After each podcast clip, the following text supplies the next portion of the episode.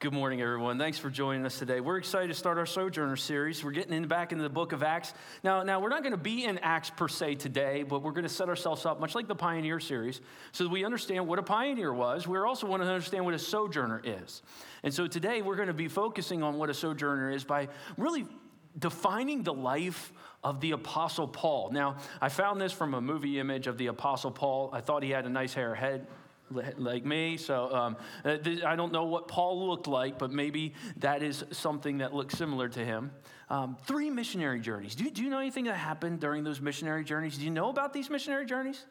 They're very intriguing. I mean, Paul is beaten at times. He's drug across a road uh, to the point of death. I mean, the, the, missionary journeys are amazing. And so that's what we're going to be doing. We're going to be exploring these three missionary journeys that took an expanse of nine very difficult years including 14 churches planted. The first um, missionary journey, he actually wrote to the, a letter to the church of Galatia, which now you know as Galatians, right?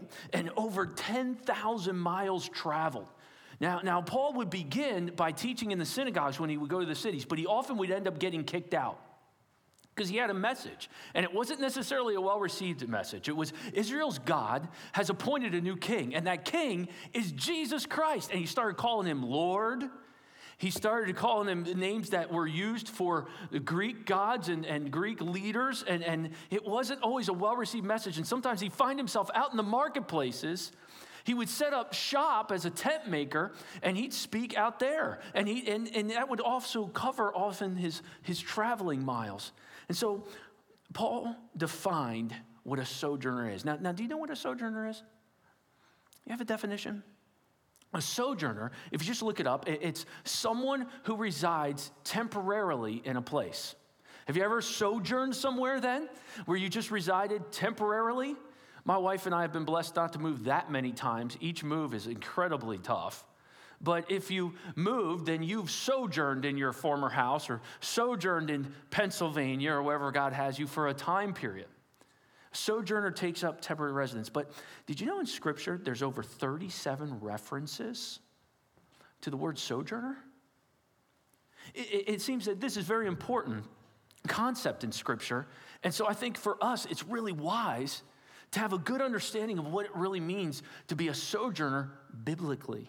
I'm going to propose three words. Now, now last sermon series and, in Pioneer series, it was whatever, whenever, however. Now, today I'm going to propose missional, transitional, and intentional. Okay? Well, what do I mean by that?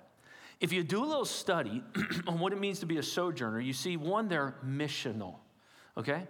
Therefore, 2 Corinthians 5:20, Paul writes to the church in Corinth, Therefore, we are ambassadors for Christ, God making his appeal through us. We implore you on behalf of Christ, be reconciled to God. Paul views himself as an ambassador. Now, what's an ambassador? That can be an accredited diplomat that's sent by another country to represent them. So, an ambassador is someone who is sent to represent another country. Paul says, I'm an ambassador here on earth. And that's the idea behind a sojourner. They're very missional. They believe they have a message that comes from another kingdom to share with those they come in contact with. A sojourner is missional. A sojourner is also, let's call this transitional. What do I mean here? It's the church in Philippi that Paul wrote, For our citizenship is in heaven, and from it we await a Savior, the Lord Jesus Christ. Paul didn't say, I'm a citizen of, of a country. Just like we're not citizens, children of God, of the United States spiritually, we are citizens of heaven. And so we don't await a Savior from here. We don't await a Savior from government. We await a Savior that we are anticipating from heaven because that's where our citizenship lies. I'm sorry, but a sojourner is just passing through. And then, third, intentional. What does that mean? Look at this.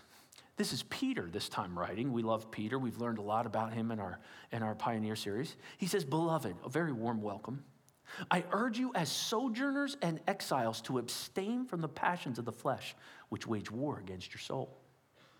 Now, now he says, as sojourners, It's interesting. He goes right here. Uh, here's one of the ways the things I want you to do. I want you to abstain, okay, from the passions of the flesh. Your flesh, this earthly tent, is going to want things this world has to offer, but you're just passing through.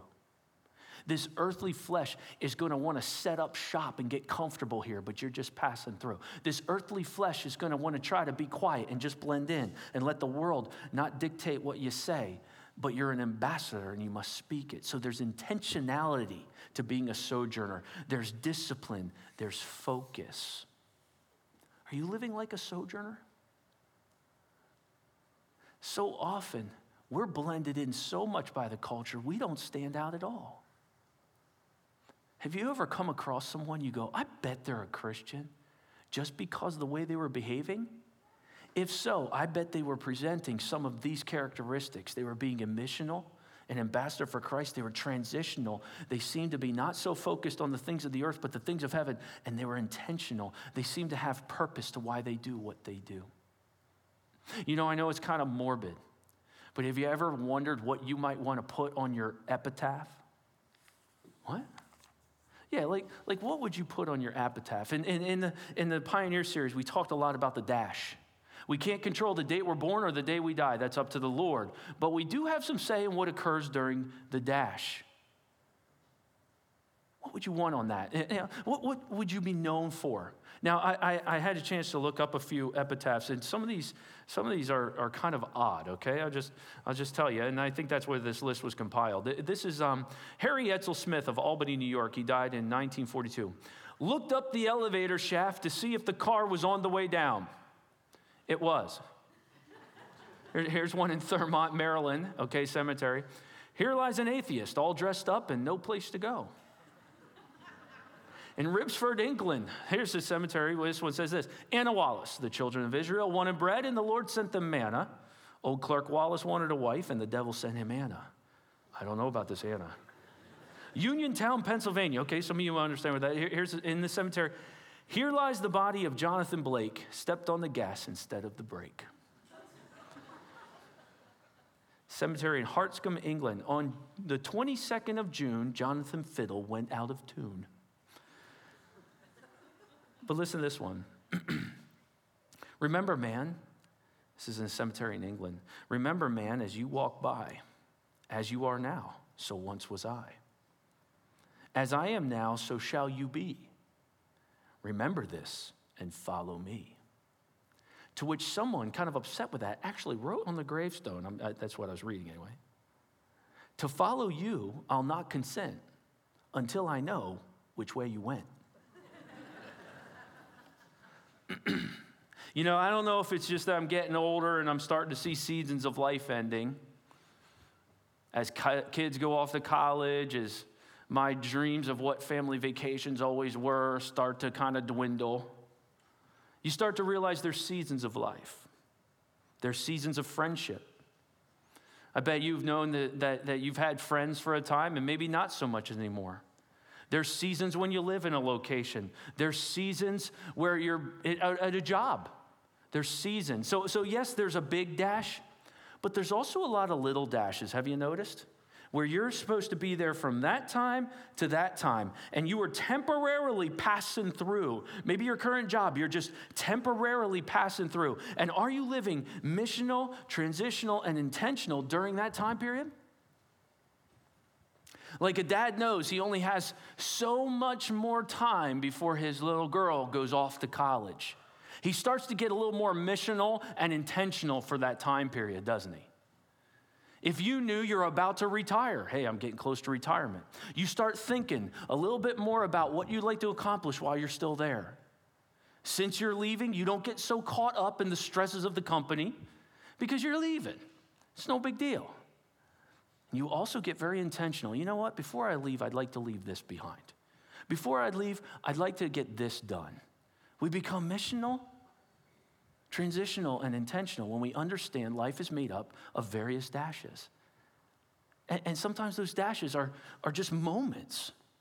And I started processing this. How can I be more productive in these moments of life to, to share Christ and use my platform for Christ? And, and that was the passion behind uh, a, a, sojourner moment that I wanted to bring up today. I, I think some of you are going to be familiar with this guy. Have you ever, you recognize that guy?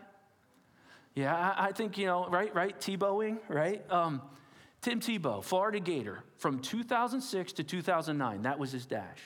That was his dash. And, and during that time period, he really sought to be a missional guy to a point where it got him attacked pretty hard for it. But there was a story about the national championship game, which he won a couple, where he went up to one of the guys on the team who uh, I guess is another believer. He said, I want to use my platform for Christ somehow. Um, I want to do something during this game to bring uh, uh, glory or attention to Christ somehow. And, and, they talked together, and he came up with this idea what he would do. He was going to put eye black on, and he was going to put John 3.16 under his eyes during the national championship game. Now, during the national championship game, you ready for this? It was estimated after the game that there were 94 million Google searches for John 3.16 during that game. I sat there and this guy puts on this eye black and people see this and then i thought man there's 94 million people who don't know john 3.16 but i thought what a sojourner moment. I'm passing through. I'll only have this platform for this how many minutes? I want to use it for christ. I don't want to be defined by this moment. I'm just passing through as a gator. How can i be more intentional with the time i have? So i want to ask you in your different dashes of life, how disciplined are you to live a sojourner's mindset? That's what we're going to do today. We're going to be talking about what it looks like to just pass through. And we're going to look at the life of the Apostle Paul and, and, kind of a masterclass, if you will, on how to live a sojourner life. And I pray today as you leave, you'll desire to take some of these mindsets with you and live a little differently in your current circumstances because of what a sojourner is supposed to live like. And I got to be honest with you, the devil's kind of been on me with this. Nobody really is going to want to live their life this focused, Chris. I mean, this is like what pastors are supposed to do. I've really had that. Like, this isn't a message that's going to communicate. People really don't want to discipline their spiritual life. They don't want to try that hard. I've just been, been haunted with that a little bit, been fighting it back. And so I'm going to have a word of prayer today. I'm going to fight him back because I believe we do have a church that wants to discipline themselves to be a stronger believer for Jesus Christ and to know Christ better. And, and we'll do that today as we study what it looks like to be a sojourner here on earth. Heavenly Father, it is good to be in your house. It's good to have everyone join us. I just pray that your name would be lifted high in this place. You remove all distraction that would keep us from our pursuit to know Christ, to live for Christ. And if it means even to die for Christ that you would give us the strength and the heart and the desire to do so. So, Lord, use your servant, get me out of the way so that your message only could be heard. And I pray that we would not only just hear the word, but be doers of it. In Jesus' name, amen. Hey, every great company kind of knows in order to have a lot of success, you got to have clear language, clear purpose. Because it's one thing if the boss or the owner of the company knows this, and I don't care if this is a large company or if you got a little side hustle, okay, where you're building something. You want to have these three aspects to it, okay? And if there's some businessmen here, you're going to be very familiar with the language I'm going to use. You got to have mission, vision, and strategy. And I would argue if you have a breakdown in your organization, it's because mission has not been clearly promoted, vision is not clearly communicated, and the strategy is not held accountable. You need to have those things to have strength. So, how do you develop a mission? You ask two questions Why do we exist? Why are we here? And you ask the second question What do we value? For example, McDonald's will tell you we exist to be in the convenience business. We want to be on almost every corner in every town. I went to Trinidad and Tobago and had a Big Mac. I think it cost me like 50 bucks or something there, you know, something like that. But but but to, to have that mission that people know it. See, our mission here at church is to grow people of all ages to a mature faith in Christ. It shows up here on the stage, it shows up in how we communicate, it shows up in how we invest our dollars into various ministries of all ages. We don't look at children as the future church, we look at them as the church. And we certainly don't look at seniors as the past church, we look at them as part of our church. And we don't want to cater to the loud or, or even to the quiet. We want to do what God has for us and grow people of all ages. We have a clear mission statement. An organization knows it has to have a vision. What do we hope to become? That's how you answer that. How do I develop vision? I've heard people say, I used to think like people say, hey, we have a vision for our company. They went back in this back room and said, oh, give me vision. No, it's what do we want to become? What do we want to be like? And, and so you begin to ask those questions. You develop a vision that everybody gets to drive towards. Oh, we want to do that. We want to become like that. And, and you hold people accountable to that by developing clear strategies. Now, most organizations try five year strategies. This is what we can handle for five years. Now, uh, uh since this past year, people are doing two year strategies, okay? But, but five year strategies, what's to be our approach? How will we define success? It amazes me for all the young people who want to be on Shark Tank someday, okay? And for all these entrepreneurs that want to start businesses that understand how important mission, vision, and strategy is. It amazes me and it, and it kind of disappoints me personally, myself. I disappoint myself that I'm not that passionate with my spiritual life. That I don't put that much effort into my spiritual life. We'll pour hours of effort into things like this because it might make us money, it might make us successful, it might make us respected, it might make our organization one that everyone wants to be like. But would I be willing to put that much intentionality into my spiritual life? Boy, I, I wouldn't even know where to start, Chris. Honestly, no, I, I haven't thought about developing my own mission statement or a vision or, or a strategy for spiritual growth. Let me introduce Paul now into this. And I want to show you Paul's mission, vision, and strategy by leveraging three of his most famous passages. And let's learn from him. Let's learn what kind of spiritual life Paul had. We'll start in Philippians chapter 3, verses 20 and 21. He talks about his missional life.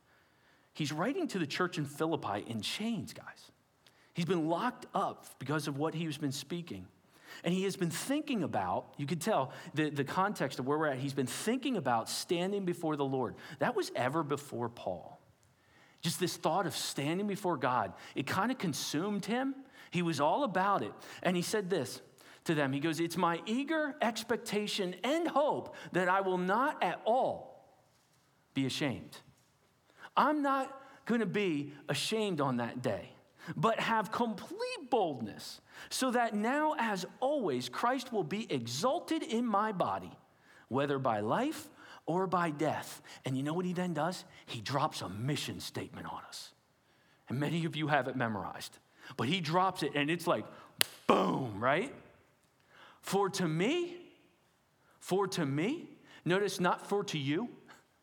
This is Paul. So, regardless if everybody in my family walks away from the Lord, regardless if my best friends who I went to youth group with for the past four years turn on God and go to college and just live life totally different from what God had for them, regardless of anybody around me, for to me, this is the way it's going to go. Don't let anybody, young people, don't let anybody dictate your spiritual life. For to me, to live, if I'm alive, boom, boom, let me check, yep. Christ. In fact, translators have added is to make it a little more readable. You could actually, you could actually read this for to me to live Christ, just Christ. I want you to understand this. Paul's basically saying, everything I do as a sojourner is for Christ, with Christ. He's always with me. Everything I do is for him, everything is with me. So for Christ, with Christ, and you guessed it, you guessed it, through Christ. That's how I live. I want to know Christ, to be Christ, to live for Christ. So for me to live, hey, if the emperor's verdict is Paul gets to live, well, then I'm going to be Christ. If the emperor's verdict is Paul's dying, well, then that's gain. I'm going to glory. Paul looked at going to heaven as, woo, let's go, I'm out. He was not like, oh no, I just got to stay alive. I got to do everything to stay alive. I've got to do everything to stay alive. He was like, dying, go, let's go. What did he know? Paul, what did you know? Why are you so pumped about dying? Well, maybe it's because he had lived such a difficult life. Or maybe he knew something. Maybe he knew something about how great heaven is. That it made him really not want to be here. Paul had a mission statement. Why do I exist? To be Jesus Christ to everybody who sees me. So I'm going to watch my mouth at work. I'm going to watch my attitude with people. I'm going to watch my decision making and my testimony because my goal is to be Jesus Christ. To live is Christ. To die, let's do it. That's gain. Do you have a mission statement? I've kind of anchored down on 1 Corinthians 15 58 from the time I was in college. Be steadfast, unmovable, always abounding in the work of the Lord. You know your labor is not in vain in the Lord. And that's helped me at times when I'm like, Am I wasting my time? That's helped me at times when I've gone, Should I do that or should I not do that? Lord, I just want to be steadfast. I want to be like a tree for my family, for the people who depend on me spiritually. I want to be like a tree. It's been a kind of a mission statement. It's helped me stay on track. Mission statements do that. We have a, we have a great facility up on the ridge but you have no idea how many people call and tell us how we should use it. And we say, I'm sorry, that's off mission. This is our mission here. A mission statement helps you stay on course. Young families, moms and dads of young families, you ever think about doing a mission statement for your family? Hey, as, as for our house, okay, this is what we're to do. This is what we're to do. It's awesome. Have you ever thought of writing something out like that? I, I tell you what, they found kind of a mission statement. I would never suggest a mission statement this long, okay? But um, it was written out. They found this on a table it, it, that, that was left by a pastor about 100 years ago in Zimbabwe, Africa, okay? Um, it's called the Fellowship of the Unashamed. Have you ever heard this? The Fellowship of the Unashamed? I, I, you, it's worth just listening to. I don't think I need to set it up any more than that. Ready? Wait till you hear this. This pastor writes this. And it was left, and they only found it because he had been killed for his faith. He was martyred, and Voice of Martyrs put this out. I am part of the fellowship of the unashamed. I have Holy Spirit power. Listen to this. The die has been cast. I've stepped over the line. The decision has been made. I am a disciple of his. I won't look back, let up, slow down, back away, or be still. My past is redeemed. My presence makes sense. My future is secure.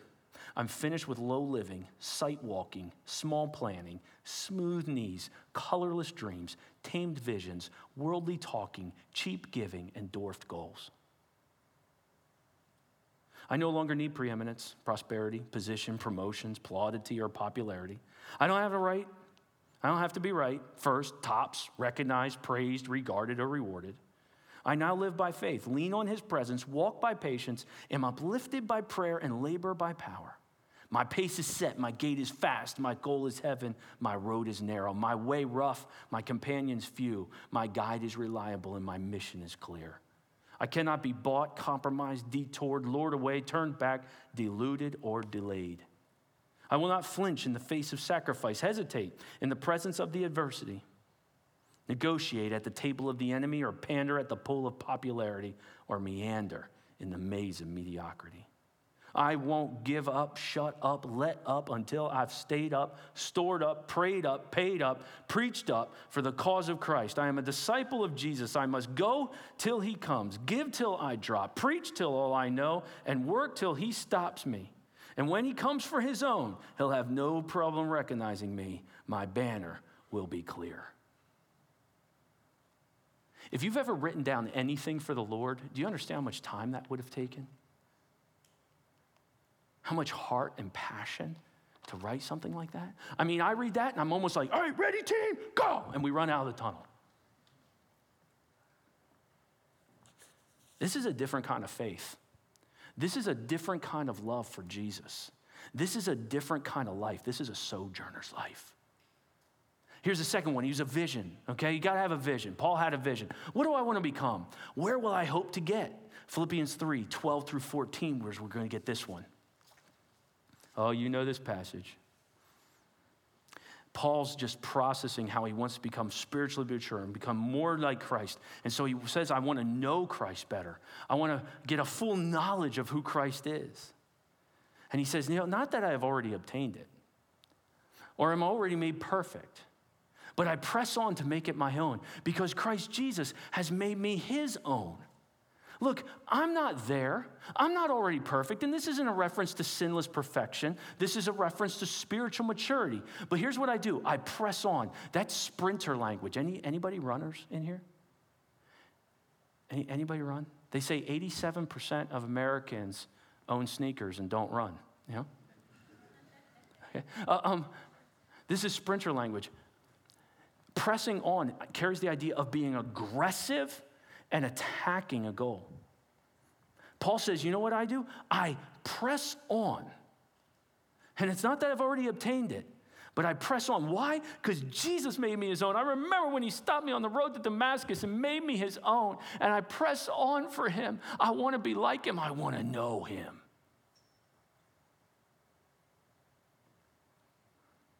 Brothers, I do not consider that I've made it my own. But one thing I do Forgetting what lies behind. The key to successful running is forgetting what lies behind. Who needs this? Forget what lies behind. How often are we looking into the past? You'll ever see a good runner standing all right, on your mark, get set, go. What are you doing, man? Looking back is the key to not pressing forward. Forgetting what lies behind, I strain forward to what lies ahead. What's he straining towards? Knowing Christ, living for Christ. He's straining. Now, that's interesting. That's interesting. I got thinking about this. I, have been around athletics my whole life. My children are very invested in athletics. I, I was always into athletics. And I've been around a lot of strains, okay? I've been around hamstring strains, okay, shoulder strains. Some of you strained something coming in here today, right? You're like, oh, why are we talking about it? strains. You've overexerted a muscle, right? I remember one time looking at an athlete and his chest had stress marks on it. Stress marks. I said, What's that? Ah, working out so hard that, like, there's stress marks there on the skin. Straining. Paul says, That's how I attack my spiritual life. I started asking myself, Have I ever strained myself spiritually. Like where I was like, oh, I pulled something going after Christ. Now, obviously, not physically. But Paul says, Are you straining at all? Wow. What's he calling us to? He says, I'm straining, I'm pushing myself. He says this I press on towards the goal for the prize of the upward call of God in Christ Jesus. I can't wait for the upward call. I can't wait to stand before Christ. In fact, it's Paul who tells us about this Bema seat, the judgment seat of Christ. We find out throughout the New Testament the crowns and rewards for a life well lived for Jesus.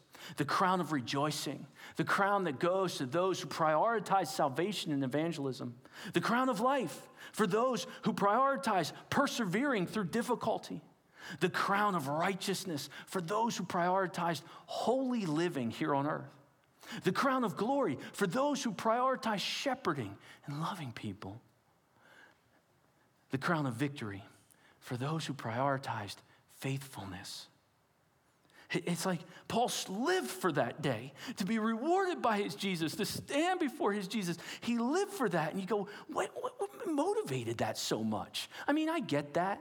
But I hear a lot of people go, I'm good. You know, whatever I get in heaven, I'm good with it. Paul's like, no, no, no. Lay up your treasures in heaven. Seek rewards in heaven. I mean, Paul, of all the teachers of the New Testament, was the one who constantly brought up there's rewards coming. There's rewards coming for those who do this. Do it. What, you, what, Paul, what? You know, it's interesting. The Apostle Paul talks about a time where he was called up into heaven. Do you remember this? Some of you are familiar with this. It happened in Second Corinthians. He told the church in, in Corinth this. And, he says this I know a man, talking in third person, I know a man in Christ who 14 years ago was caught up to the third heaven. Whether in the body or out of the body, I do not know. God knows. And I know that this man was caught up into paradise. Paul's talking about himself. Paul went to heaven. Whether in the body or out of the body, God knows. And he heard things that cannot be told. Paul went to heaven and heard things that he can't tell us, which man may not utter. On behalf of this man, I will boast, but on my own behalf, I will not boast, except for my weaknesses. What are you doing here, Paul? He says, Though if I should wish to boast, I would not be a fool, for I would be speaking the truth. But I refrain from it, so that no one might think more of me than he sees in me or hears from me. What did you see that gives you a reason to go, I have some reason to boast here? What did you see? He says, So to keep me from being conceited, oh my word, because of the surpassing greatness of the revelations. Whatever Paul saw, would, he, he said, I'd be in danger of being proud or conceited.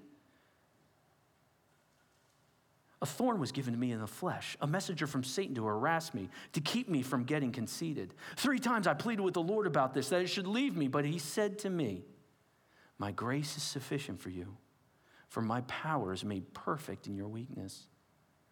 Therefore, I will boast all the more gladly of my weaknesses, so that the power of Christ may rest on me. For the sake of Christ, then, I am content with weaknesses, insults, hardships, persecutions, and calamities. For when I'm weak, I actually get really strong.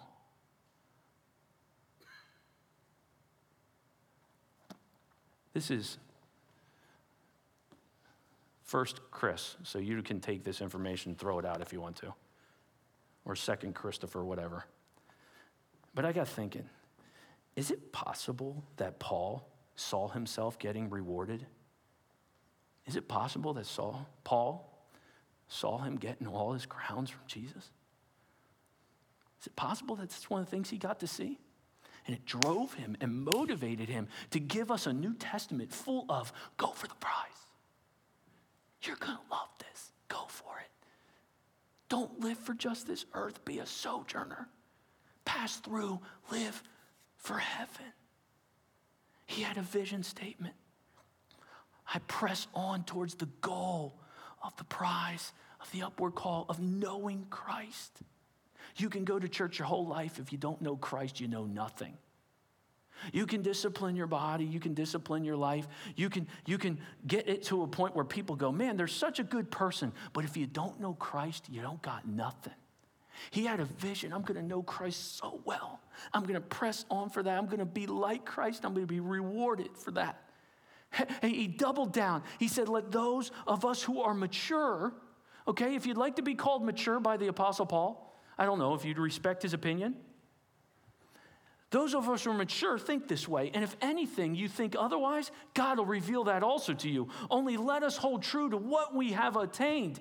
Brothers, join in imitating me and keep your eyes on those who walk according to the example you have in us. It's as if Paul said, I'm going to live so much for Christ.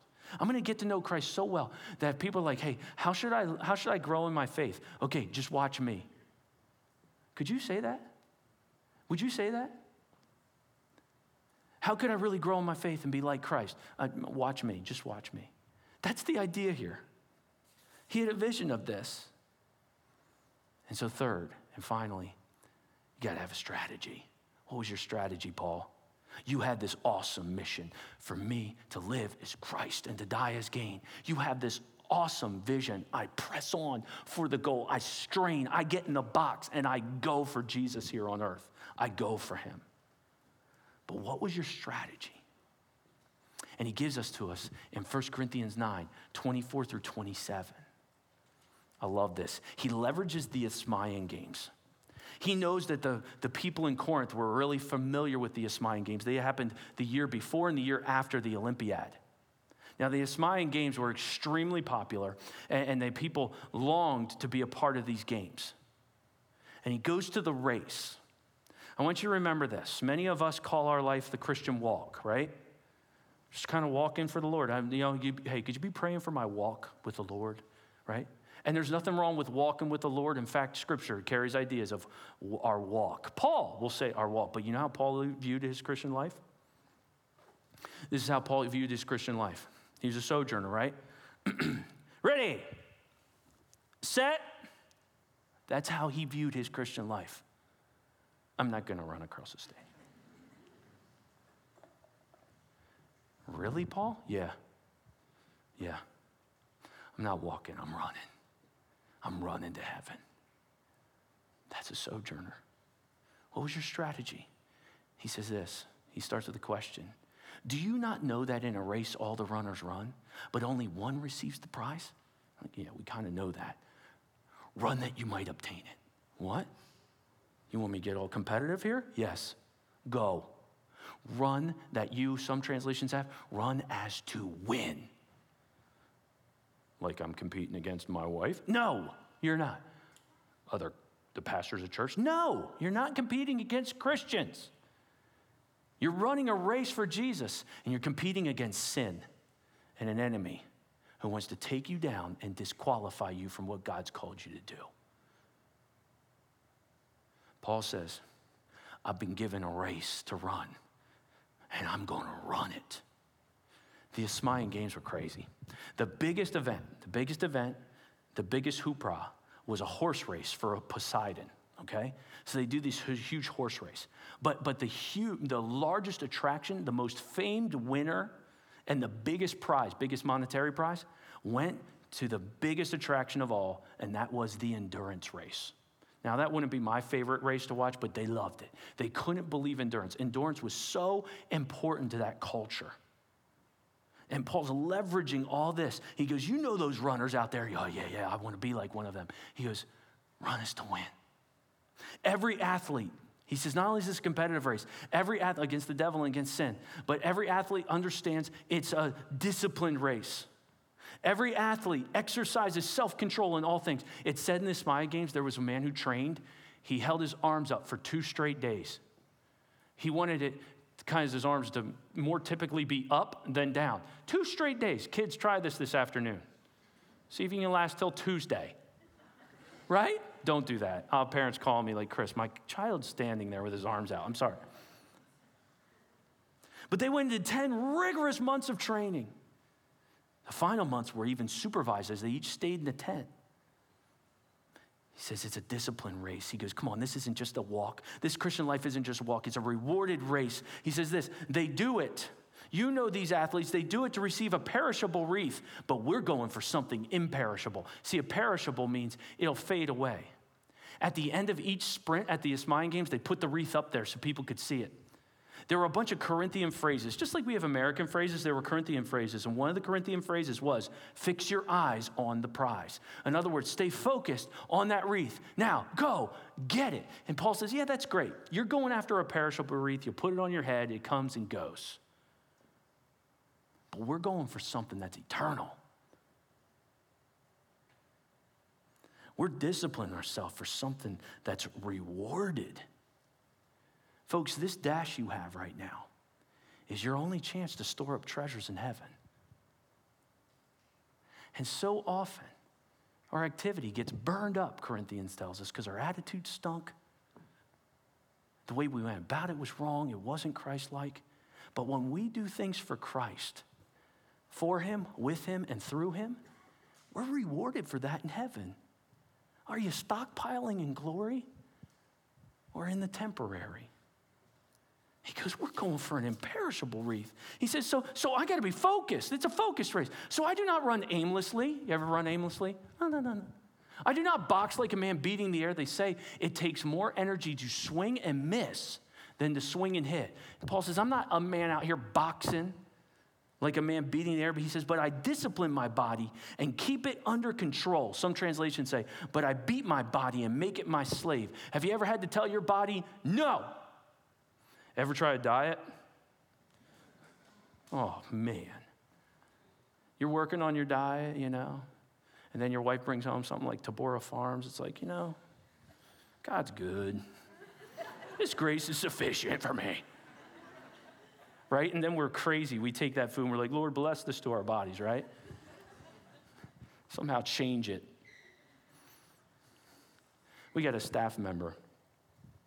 Said, I've been a little underweight. My wife's encouraging me to eat more. I'm like, shut up. walks by donuts here at the church. Somebody blessed the staff with some donuts. Walks by the donuts. I see him standing there. He's looking at them. I'm like, what? He goes, I really ought to have one of those. you ought to have one? Yeah, I should. That would help. Not how everyone looks at donuts, right?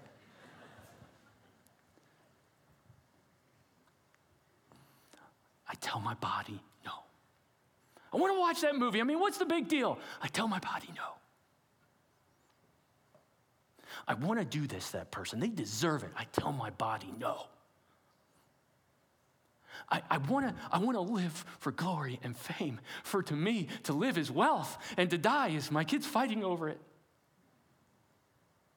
For me, to live is fame, and to die is a legacy. Paul says, No. I beat my body. I tell my body no because I want to be Christ. And there's something to this focus, this intentional repetition in his spiritual life. Anybody who's done any coaching or worked with athletes at all, you'll, you'll, you'll be familiar with this phrase. Here's the phrase um, Let me come to me, Lord, thank you. Um, muscle memory. Muscle memory. Muscle memory. An athlete does things so many times, they repeat it so many times that their muscles just go to it naturally. Just naturally. Is it, it'd be harder, it'd be harder for a professional tennis player to hit a bad shot than a good shot. Hey, hey, could you, um, here's your tennis racket, Could you hit a bad shot? Um, yeah. Um, okay, like go like that because they're, they're just so natural that they do it right. Paul says, that's the way I want my spiritual life to be. And because it's a demanding race, lest after I preach to others, I myself might be disqualified. I've been given a race. You've all been given a race. God has uniquely gifted each one of you, children of God. He has a race for you to be running. He wants you to do it, not haphazardly like a man beating the air, not, you know what, I probably should do something, but you don't understand. People are so mean to me. No, run that race that you're called to do. As for me. And he's pushing this. Paul's race was to be the chosen instrument of God, Acts tells us. The chosen instrument to go into the Gentile and Jewish world and say, Oh, Israel's God has appointed a new king, and that king is Jesus. He is your Lord and your Savior. And Paul said, To the Jews, I became like a Jew, and to the Gentiles, I became like a Gentile. To the weak, I became like a weak. All things I'm willing to do in order that I might win some for the gospel. I was a chosen instrument. I'm an ambassador, a citizen of heaven, and a sojourner here on earth. He had a strategy, and that strategy was run as to win.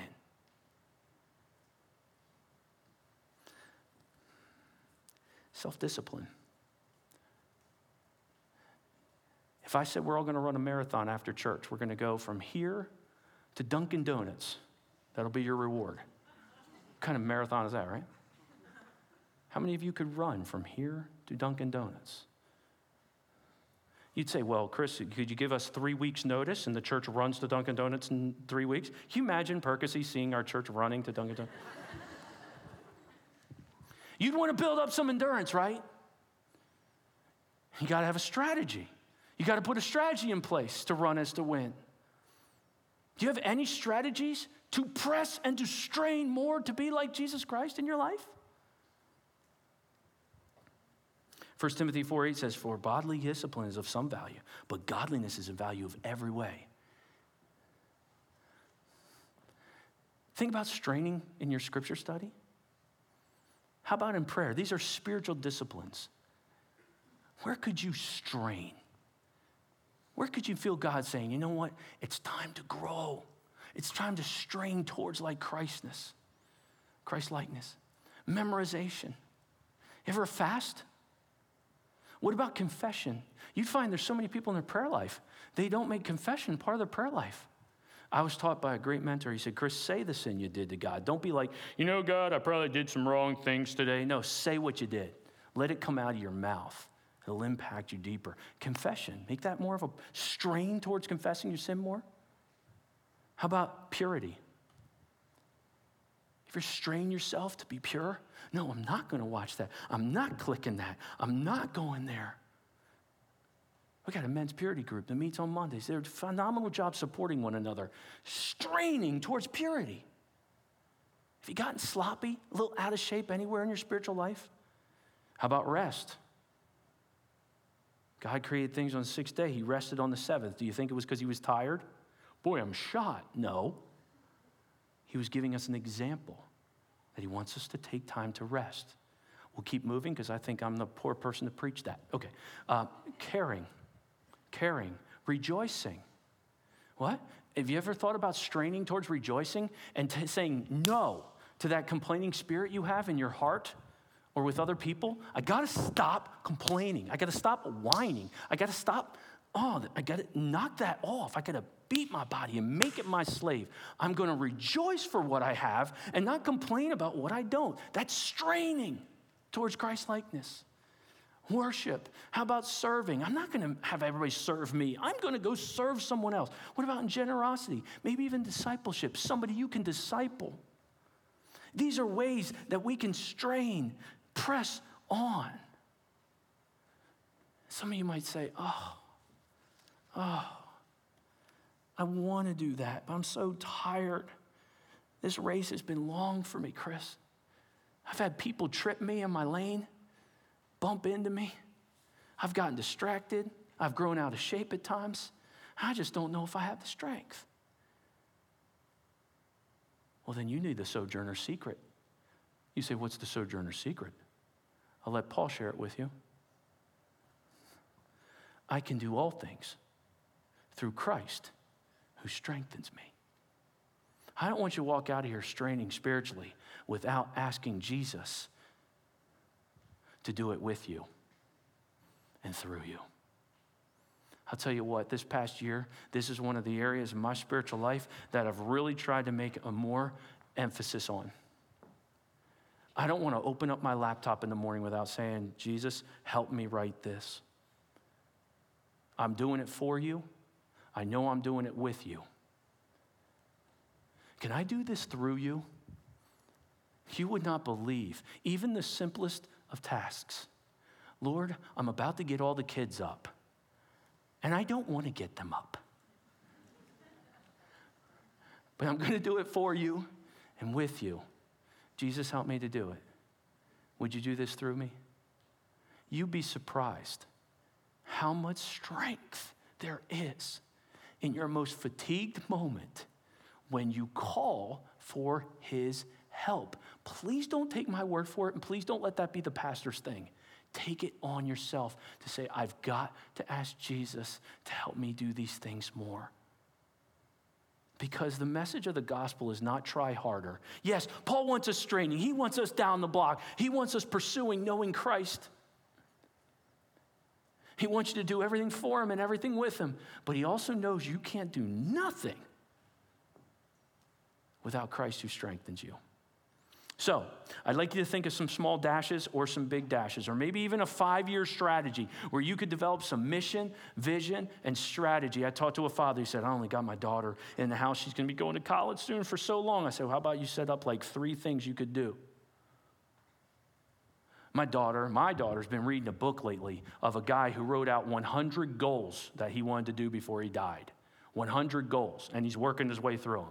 I said, Did you write out 100 goals? She went, 100 goals? Yeah. Well, I don't know if I want to know that list. I'll feel pressure as a father. Do you have any goals? Mission statement for your life, a vision, a strategy, maybe even over the next five years. Companies often do a five year spirit uh, growth strategy. Well, they used to before last year. Now I think most companies are two years. But I pray you walk out here going, Lord, where do you want me to stray more? And how can you help me do it? And in doing so, you'll become a sojourner here on earth. You're not just haphazardly going through your day, being a victim of the urgent or a victim of what someone says to you or how they treated you, but you're a sojourner. You're missional. You're an ambassador for Jesus Christ. Therefore, you watch your mouth at work. You watch your attitude at school. You watch your decision making throughout your day because you represent Jesus Christ. A sojourner gets that. And they don't want to represent him poorly. May it never be said of you, I had no idea they were a Christian. Wow, it's kind of shocking. May that never be said of you. They're transitional, they're a citizen of heaven. They're not all wrapped up in what this world has to offer. They're just passing through. It comes out in their way they talk and the way they make decisions and what they hold on to and what they spend money on. And they're intentional. They see they have a short window. It's not okay for them that their friend at school has never heard the gospel. It's not okay for a sojourner. They know they might only have a window with them. Trust me, young people, your window with your high school friends is extremely short. Senior saint, at that retirement home, you get more intentional when you know you're moving on. You start saying things like, Who could I say something to? Who could I encourage? Because sojourners live that way. And I pray throughout our series in Acts, we'll seek to be more like the sojourners that Paul was as we see him traverse the globe sharing the good news of Jesus Christ. I hope you're excited to walk through these missionary journeys. I hope today gave us a great understanding of what a sojourner is so that we might be one ourselves. Heavenly Father, use this message as well as those to come to inspire us to think differently. This takes a renewed mind, a renewed purpose, a renewed hope. But it also takes some effort. Paul says, I want you to look at your life as a race. Jesus called you to pursue it and run after that prize of the well done, thy good and faithful servant. And in order to run this race well, you've got to have mission. You've got to have a vision. But my goodness, you've got to have a strategy. Because this world and this fleshly body we live in, in this earthly tent, will, will distract us and try to rope us in in so many ways. But as sojourners, we're called to live differently.